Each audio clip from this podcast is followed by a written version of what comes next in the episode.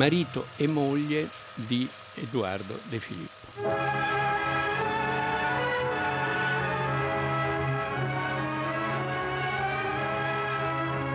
Edoardo De Filippo, grandissimo uomo di teatro, come autore, come attore, come regista, come capocomico, e ha fatto anche del cinema. Ha fatto del cinema trasferendo in cinema delle sue opere, le più famose Napoli milionaria e Filomena Marturano che sono due film anche molto belli, ancora molto godibili. In Filomena anche perché c'è una grandissima titina di Filippo e perché la storia è una storia ancora affascinante, quella di Filomena Marturano. E, in Napoli milionaria perché il film, il, ovviamente il testo teatrale è il testo teatrale fondamentale dell'Italia del dopoguerra, è i reduci e la situazione che trovano rientrando a casa a guerra finita, e la solitudine del reduce. Vi ricordate? No. No. Quando c'erano i tedeschi, io passai con un cesto di mele. E vi ricordate? Voi diceste non andate a destra, andate a sinistra, sempre a sinistra. Scendete le scale. Eh. Io andai a sinistra. Eh beh. Torno adesso. Tornate adesso? Mm. Ho fatto il giro un po' più lungo. Russia, Germania, Polonia. Ho fatto il giro del mondo. Ah, sì, mm. mi ricordo. E me, sì, e tedesche. Eh. eh, ma uno tante volte dice così per dire, eh. tanto per dare un consiglio. E io volevo farvi un piacere. Eh già. Io se fossi chi dico io farei un bel disegno legge. È proibito dare consigli alla gente quando la gente non li chiede. Arrivederci. Statevi bene, statevi bene. Questo enorme successo teatrale che Edoardo aveva portato in giro in tutta Italia venne trasferito infine grazie a De Laurentiis che lo produsse e che fece ricostruire in uno studio cinematografico, credo dalle parti di Ponte Miglio, sì, un intero vicolo di Napoli perché costava meno costruire un vicolo dove fare abitare delle comparse venute da Napoli, tutti napoletani, eh, piuttosto che girare in un vero vicolo di Napoli.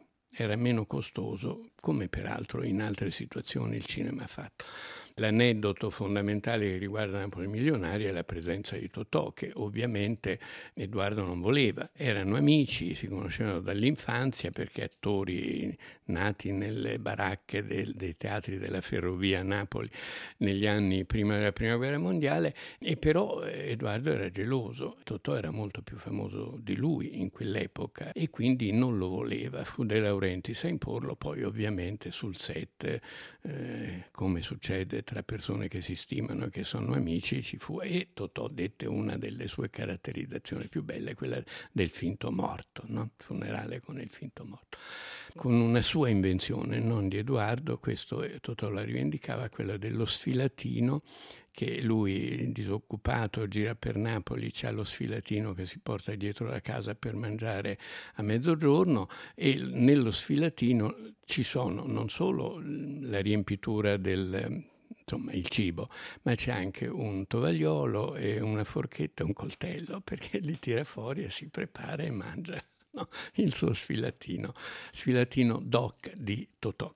Bene, Edoardo dei film che ha diretto, forse più interessante uno che si chiama Napoletani a Milano, perché non era teatro e perché parla di questo rapporto di fascinazione reciproca Napoli-Milano, che sono peraltro ancora oggi le due sole grandi città che abbiamo in Italia, una capitale del sud e una città europea a tutti gli effetti. Andiamo, state speculando. Sì, perché è sempre la solita suonata. Guadagnarsi la vita impegnando l'astuzia, l'improvvisazione, la trovata. Ma le braccia no. Io, caro Don Salvatore, sono venuto a Milano all'età di 18 anni. Io ho imparato a lavorare. Oh, ma perché secondo voi a Milano ci si arriva solo a 18 anni? No, questa è una battuta, non è una risposta. Io ho lavorato. Ho lavorato come un matto in un clima di freddo, di nebbia che... Scusate, abbiate pazienza. Che so io le ossa come me le sento. E a Napoli? A Roma? Eh sì, sdraiati.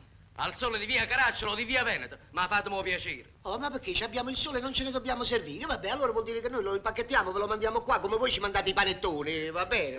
Un po' capo. Scusate, come vi chiamate? Nocere. Bravo, eh, Nocere, Campobasso. Avvocato, io vi giuro che le ossa me le vorrei sentire come le sentite voi. Ma non credo che voi vorreste sentire lo stomaco come lo sento io e quei disgraziati che stanno all'ingresso.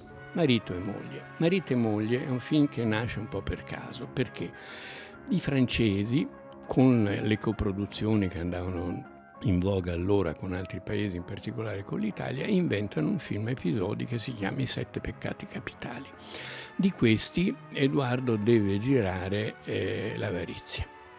L'episodio di Edoardo diventa lunghissimo e quindi viene espunto dal film, viene invece unito a un altro mezzo film di Edoardo, che Edoardo gira appositamente, che è poi Gennariniello, uno dei suoi atti unici più famosi, e compone un dittico che forma il film Marito e moglie. Marito e moglie è fatto di Gennariniello e di Tony di Guy de Maupassant, perché dove è andato a pescare il suo soggetto Edoardo? In un racconto classico, stupendo, di uno dei maggiori scrittori della storia della letteratura, che è Guy de Maupassant, che si chiama Tony, Tonio in italiano, che è la storia di un contadino, lì si svolge in Bretagna, e è la storia di, di, una storia di avarizia.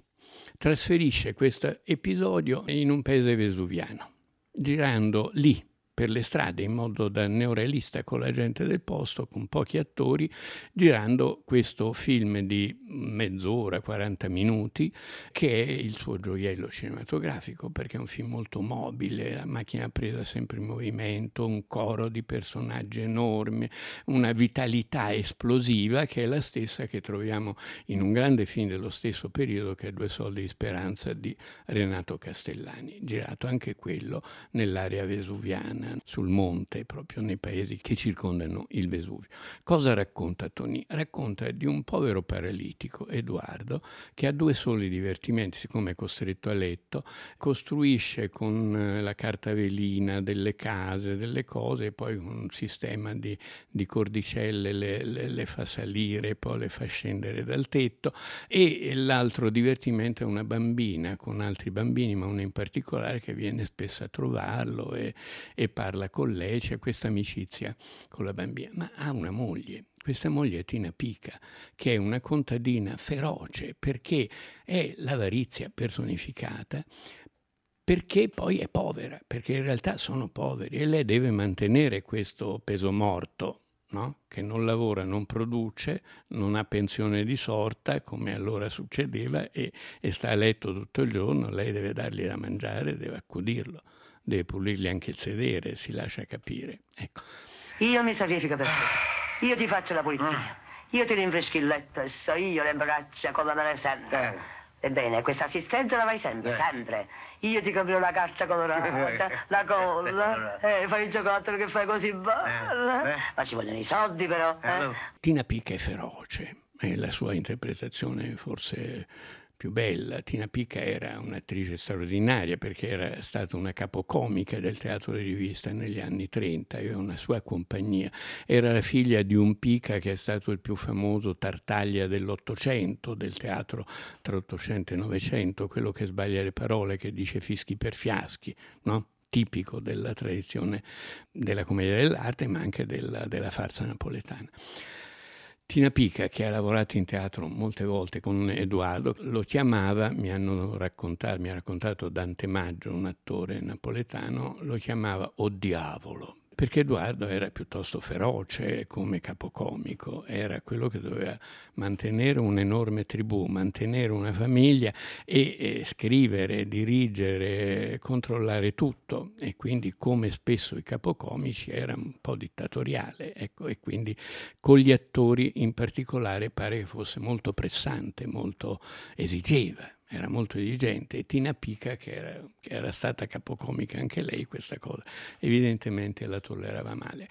Edoardo, che non era stupido, le ha offerto la sua più bella interpretazione. Ma io ti chiedo la grazia sola. Uh, uh, cova, cova. Rosalì, io sono un uomo.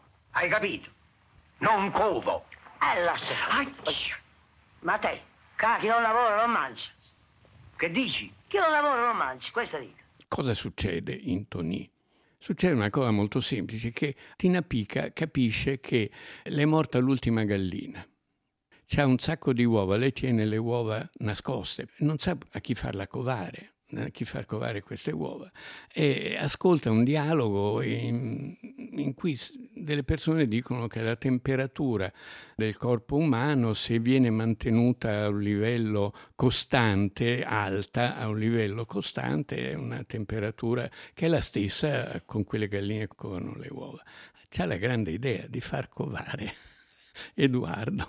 Edoardo si ribella in tutti i modi possibili, ma che può fare? Lei non gli dà da mangiare, si mette con un tavolino nella stanza a fianco, porte spalancate in modo che lui veda, con la ventola fa passare gli odori nella stanza di Edoardo e mangia e cose, cucina e gli dice o tu covi o io non ti, non ti mantengo più. E alla fine, esasperato, Edoardo cova e il paese partecipa a questa vicenda collettivamente.